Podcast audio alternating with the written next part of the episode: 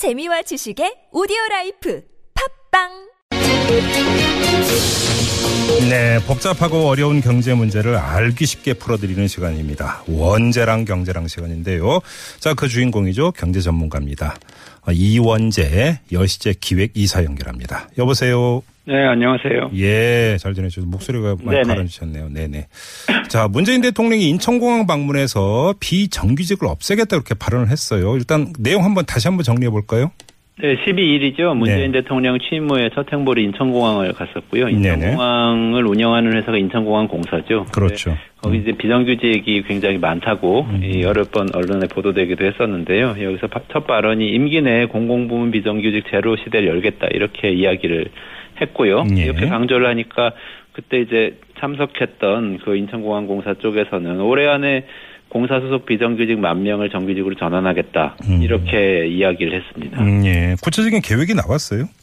네, 그래서 그 다음 다음 날에 인천공항공사가 이 사장 주제로 정일영 사장이죠. 네. 사장 주제로 경영회의 열고요. TF를 만들었습니다. 그 아. 테스크포스에서 사장이 직접 팀장을 맡아서 정규직 전환 이 검토하겠다 이렇게 이야기했고요. 예. 7월 말까지 실행 계획을 수립해서 8월부터 연말까지는 정규직 전환을 추진해 나가겠다 이렇게 음. 발표를 했습니다. 네, 이 소식을 뭔가 들은 비정규직인 그 눈물을 흘리는 이런 장면도 제가 사진으로 그러니까 접한 바가 있었는데, 그렇습니다. 자 인천공항의 비정규직이 어떤 상황이었 는지 한번 정리 좀 부탁드릴게요. 네, 그 3월 말 기준으로 보면요, 이 인천공항을 이 관리하는 공사가 있고요. 네. 그리고 이 공사가 용역 업체를 통해서 위탁해서 수행하고 있는 업무가 있고 이렇게 나눠져 있는데요. 네. 모두 일하는 위치는 인천공항 공, 인천공항입니다. 네. 이분들 중에서 1,195명이 이 공사 소속의 직원 정규 직원이고요. 네. 그리고 이 간접 고용 형태로 그러니까 용역 업체 소속돼 있는 분들을 비정규직이라고 통칭을 했을 때. 이분들이 6,903명입니다. 네. 그러니까 정규직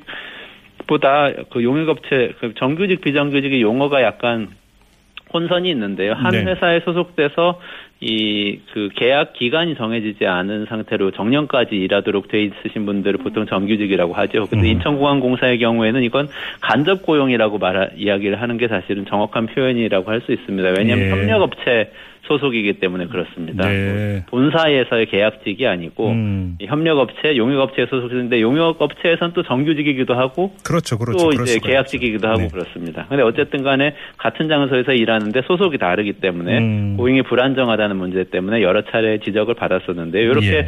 고이 협력업체 소속인 분들이 여섯 배 가까이 되는 데다가 이 연말에 또 인천공항에 터미널이 새로 하나 개장을 합니다. 야. A 터미널 나오면은 거기 또 이제 용역업체 소속이 많이 가서 만 명까지 용역업체 음, 소속이 되는 네. 거 아니냐. 예. 고용이 불안정하고 이 고용이 불안정 하면서 동시에 이제 연차가 쌓여도 승진이나 승급 같은 것이 제한적이라는 문제가 생깁니다. 음흠. 이 본사 공사 소속이면은 1년 지나면 뭐 또 호봉이 오르기도 하고 좀 지나면 뭐 팀장이 되기도 하고 이런 일들이 생기는데 네. 협력 업체 업체 소속은 그렇지는 그러기가 어렵다는 거죠. 음. 그리고 사실 고용이 어 해지가 되면 굉장히 고용 불안에 떨게 되는데 네. 실제로는 조금 뜯어보면요. 음. 그, 이, 저, 인천공항공사 그 비정규직 문제에 대해서 제가 몇 차례 세미나를 하면서 연구를 한 적이 있어서 조금 자세히 압니다만. 예, 예. 좀 뜯어보면은 실제로는 용역업체가 바뀌어도 일하는 분들은 계속 바- 그, 그대로 일을 하십니다. 그 아. 인천공항공사에서는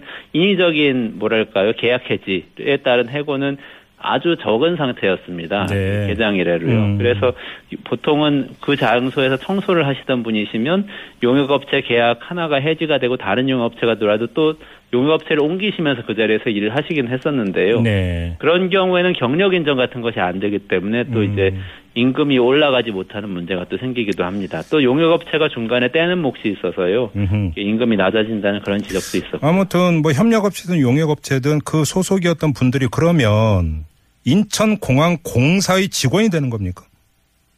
아, 여기서부터 이제 에, 사실은 현실적인 복잡한 문제들이 많이 나옵니다. 오, 그러니까 그- 한마디로 이야기하면은 공- 인천공항공사에서 비정규직을 없애겠다 이렇게 간단하게 요약이 되잖아요. 예. 예.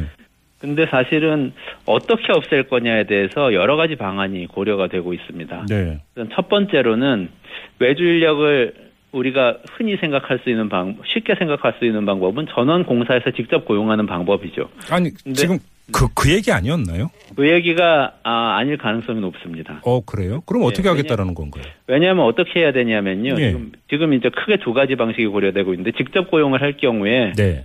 그 기존의 공사 직원들 중에서 정규직이 받는 그 월급하고요. 네. 협력업체 소속인 이 용역 그 어, 용역업체 소속 직원들이 받는 월급하고 월급 차이가 두 배 이상이 납니다. 어. 평균적으로도요. 예. 그렇기 때문에 그냥 여기 편입시켰을 경우에 이 어, 보수 체계가를 똑같이 가져갈 경우에 굉장히 보수가 오를 수가 있습니다. 음. 그럼 이제 재정 부담이 한꺼번에 오기 때문에 예. 문제가 생길 수가 있고 또 한 가지는 이제 똑같은 일을 하는데 다른 이 중소기업에서 일을 하시는 분하고 여기 인천공항에서 일을 하시는 분하고 인천공항에서 일을 한다는 이유만으로 똑같은 일을 해도 너무 많은 임금을 받게 되는 또 그 사이에서의 격차가 또 생기는 문제가 생기죠. 예. 그거 그렇기 때문에 직접 고용하기가 쉽지 않습니다. 직접 고용하려면 음. 새로운 직군을 만들어야 됩니다. 아, 예, 그런데 예. 예, 굉장히 복잡해요. 음.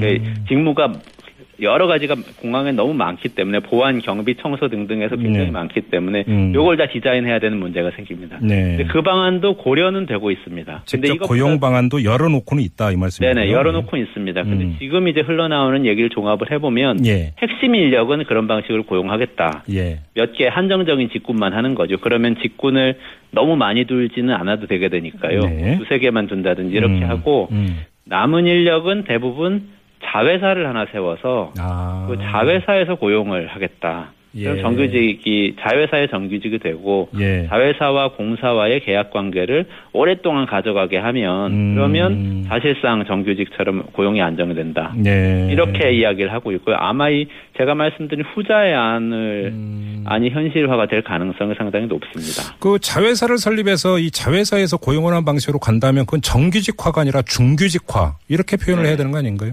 네, 그런 비판이 있습니다. 예. 용역업체 소속도 간접 고용이고 자회사에서 소속돼 있는 것도 간접 고용인데 똑같은 거 아니냐? 예. 노동조합 쪽에서는 이렇게 주장을 할 수 있습니다. 근데 이제 그 정, 추진하는 정부 쪽에서는 어떻게 이야기를 하냐면 이걸 동일 노동 동일 임금 원칙으로 볼 거냐, 동일 기업 동일 임금으로 볼 거냐 이것에 음, 대해서 이제 음. 이야기를 합니다. 네. 그러니까 자회사 소속이면 자회사에서는 그 자회사 안에 있는 분들은 대체로 어 그래도 비슷비슷한 일을 하는 분들이 있고 그 임금 수준도 비슷한 비슷한 분들이 거기에 계시게 된단 말이죠. 예, 예. 근데 공사가 직접 채용하면 뭐이 보수 수준이 상당히 올라갈 가능성이 높아지고 음, 음, 음. 이럴 경우에는 우연히 이 인천공항공사에 와서 일을 하시게 된 분하고 어쩌다가 여기에 오지 않으시고 다른 곳에서 다른 이 사업장에서 일을 하시는 분 사이에 똑같은 청소를 하고 똑같은 경비를 하는데 너무 임금 격차가 나면 이것도 불공정한 것이다. 음. 이렇게 이제 정부에서는 이야기를 하는 어, 그런 논리를 가지고 있습니다. 그게 네. 이제 그 지- 같은 직무 내에서의 차별이기 때문에 동일 노동 동일 임금 원칙이 오히려 어긋난다. 그러니까 동일 기업 동일 임금이 동일 노동 동일 임금이 안 과 같은 것이 아니기 때문에 이런 음. 문제가 생긴다. 이런 그게 정부 논리라는 거죠 지금 말씀하신 게. 그렇습니다. 정부 예. 쪽에서는 아마 그렇게 추진할 수밖에 없을 거라고 이제 생각이 이 됩니다. 예. 그래서 이제 음. 문제는 그, 그 상태를 어떻게 구현을 할 거냐가 문제가 될 건데요. 예. 지금으로서는 아마 인천공항공사 건에 한해서는 어, 자회사 정규직으로 고용하는 형태가 지금 음. 어, 대체로 합의점이 되는 것 같고요. 예. 다른 공기업들은 어쩌면 이제 그 아까 말씀드렸던 직접 채용을 하는데 직군을 새로 신설한다든지 음. 하는 직무형 정규직. 그 예. 지난번 대선 과정에서 사실 안철수 후보가 이 직무형 정규직 그 공약을 하기도 했었죠. 예. 그런 형태를 좀 섞어서 진행을 하게 되지 않을까 이런 생각이 좀 듭니다. 좀 정리를 좀 해야 되는데 인천공항 공사 이제 그 케이스가 상당히 주목을 끌었던 게 이 문재인 대통령이 이제 대선 과정에서 공공부문 비정규직을 정규직화하겠다 이렇게 천명을 한 바가 네네. 있지 않습니까? 바로 이제 네네. 그 가늠자가 되기 때문인데 자 그러면 그 이원재 이사는 어떤 방식으로 이게 진행이 돼야 된다고 보세요? 저는 일단은 그 같은 직무를 하고 계신 분들은 예. 어 일단 보수라든지 하는 처우면에서는 음. 최대한 비슷한 것이 그, 그것이 공정한 것이라고 봅니다. 다만 네. 네. 어떤 곳에서 상시적으로 일하는 분들은 고용은 안정시켜 드려야 됩니다. 그러니까 어, 정년을 네. 보장하는 이 자리를 마련을 해드려야 되는 거죠. 그렇죠. 런두 가지 전제를 놓으면 음. 이 전체적으로 보면 어 크게 보면 세 가지 해법이 있습니다. 첫 번째는 청소나 경비 같은 업무를 예를 들면 청소 전문 공기업, 경비 전문 공기업 이런 것들을 두고 네. 그러니까 한 회사, 인천공항공사의 자회사, 청소자회사 이런 식으로 놓으면 또 그게 너무 작기 때문에 음. 그 내부에서 승진을 한다거나 하는데 좀 조금 어려움이 생깁니다. 예. 그리고 인천공항공사하고 영구적인 계약을 맺어야 되는 그런 어려움도 또 생기는데요.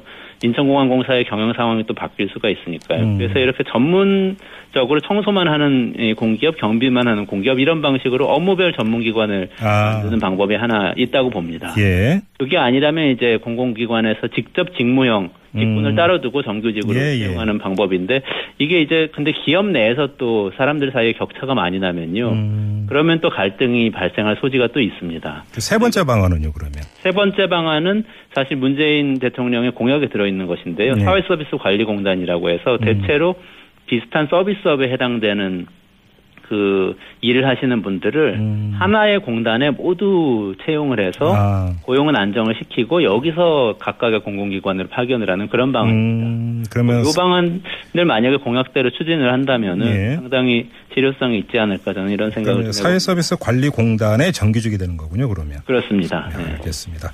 어떤 방향으로 또 어떤 방법이 강구될지 좀 주목을 하면서 오늘 원재랑 경제랑 이렇게 마무리하겠습니다. 고맙습니다. 네, 감사합니다. 네, 지금까지 경제 전문가 이원재 여시제 기획 이사였고요.